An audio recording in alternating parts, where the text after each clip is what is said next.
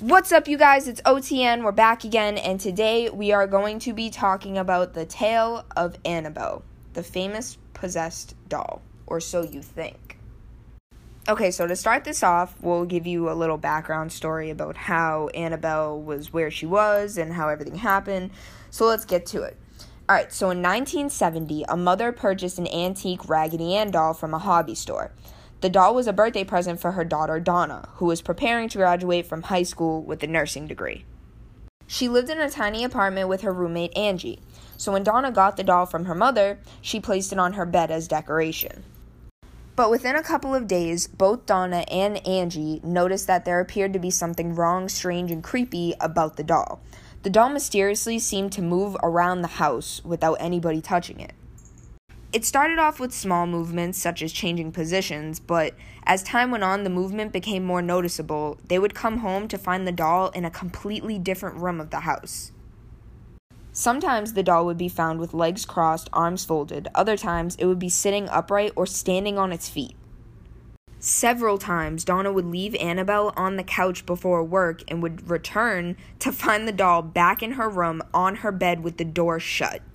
Annabelle not only moved but could write as well. About a month into their experience, Donna and Angie began to find messages on parchment paper that read Help Us or Help Lou, and the handwriting was written in a small child's handwriting, or so it seemed. The most creepiest part about the messages wasn't the wording, but the way it was written. At the time, Donna had never kept parchment paper in the house, so where did the parchment paper come from?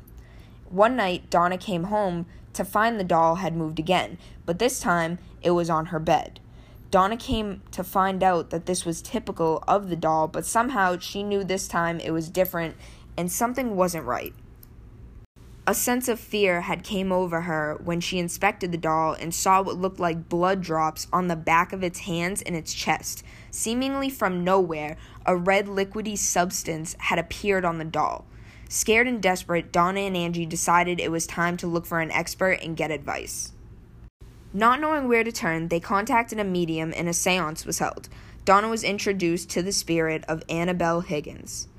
And the medium relayed the story of Annabelle to both Donna and Angie, and Annabelle was supposedly a young girl that resided on the property before the apartments were built and that they were happy times back then. She was a little girl, only seven years old, when her lifeless body was found in the field upon which the apartment complex now stands. The spirit relayed to the medium that she had felt comfort with Donna and Angie and wanted to stay with them and be loved. Feeling compassion for Annabelle and her story, Donna gave her permission to inhabit the doll and stay with them. They soon found out that Annabelle wasn't what she appeared to be, and this was not an ordinary case nor an ordinary doll. Lou was friends with Donna and Angie and had been with them since the day that the doll arrived. Lou had never been fond of the doll and on several occasions warned Donna that it is evil and she had to get rid of it. But Donna had a compassionate tie to the doll, and not giving much consideration to Lou's feelings, ended up keeping it. And Donna's decision, it turns out, was a terrible mistake. Lou woke up one night from a deep sleep and in panic, and once again he had a reoccurring bad dream. Only this time, somehow, something seemed different and off, and it was as though he was awake, but he couldn't move at all. He looked around the room, but couldn't really see anything out of the ordinary, and then it happened. Looking down toward his feet, he saw the doll. It began to slowly guide up his leg, moved over his chest, and then stopped. And within seconds, the doll was strangling him. Paralyzed and gasping for breath, Lou, at the point of asphyxiation, blacked out. Lou woke up the next morning certain that it wasn't a dream, and Lou was determined to rid himself of that doll and the spirit that possessed it. Preparing for a road trip the next day, Lou and Angie were reading over maps alone in her apartment. But the apartment seemed eerily quiet, and then suddenly rustling sounds came from Donna's room. Arousing fear that somebody had probably broken into the apartment, Lou determined to figure out who or what it was, so he quietly made his way to the bedroom door, and he waited for the noises to stop. He opened the door, turned on the light, and the room was empty, except for Annabelle, who was tossed on the floor in the corner. Lou scoured the room to look for any sign of forced entry, but nothing was out of place. As he got close to the doll, he got a weird feeling that somebody was behind him. Spinning around, he was quick to realize that there was no one there. But then, in a flash, he found himself grabbing for his chest, doubled over, cut and bleeding. His shirt stained with blood, and when he opened his shirt, there was on his chest what looked like seven distinct claw marks three vertically and four horizontally, and they were all burning hot as if he had been burned. Weirdly enough, the scratches healed almost immediately, half gone the next day, and they were fully gone by day two. And Donna was finally willing to believe that the spirit in the house was not that of a young girl, but inhuman and demonic in nature. After Lou's experiences, Donna felt it was time to seek real expert advice and contacted an episcopal priest named Father Hegan. Father Hegan felt that it was a spiritual matter and felt that he needed to contact a higher authority in the church. So then he contacted Father Cook, who immediately contacted the Warrens. Ed and Lorraine Warren immediately took interest in the case and contacted Donna concerning the doll. The Warrens, after speaking with Donna, Angie, and Lou, came to the conclusion that the doll itself was not possessed, but manipulated by an inhuman presence. They explained to them that spirits do not possess inanimate objects like houses or toys, they possess people. An inhuman spirit can attach itself to a place or object, and this is what occurred in the Annabelle case.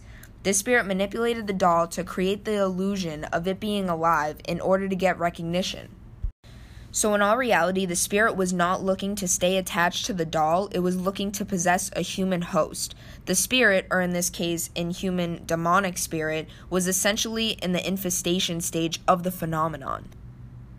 It first began moving the doll around the apartment by means of teleportation to arouse the occupants' curiosity in hopes that they would give it recognition. Then, predictably, the mistake of bringing the medium into the apartment to communicate with it. The inhuman spirit, now able to communicate through the medium, preyed on the girl's emotional vulnerabilities by pretending to be rather harmless, just a lost girl, with which during the seance was allowed permission from Donna to now haunt the apartment.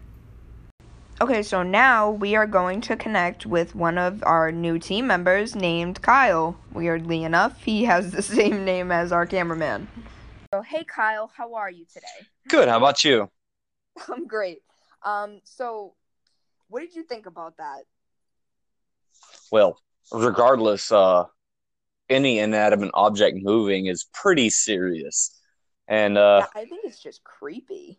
Oh, I mean, absolutely. When when you start talking about dolls and Barbies or any iconic, you know, figures, you think just a playful toy. Like a kid's toy, yeah but then you tell me that it's been moving around different parts of the room and throwing itself places and um, yeah that's where i back up. I mean this woman has literally sat here and explained that she would place this doll annabelle on her couch and come home and find annabelle in her room in her personal personal space. I mean your house is your personal space let alone Exactly. And with the door shut, like, it, come on now. That's just weird.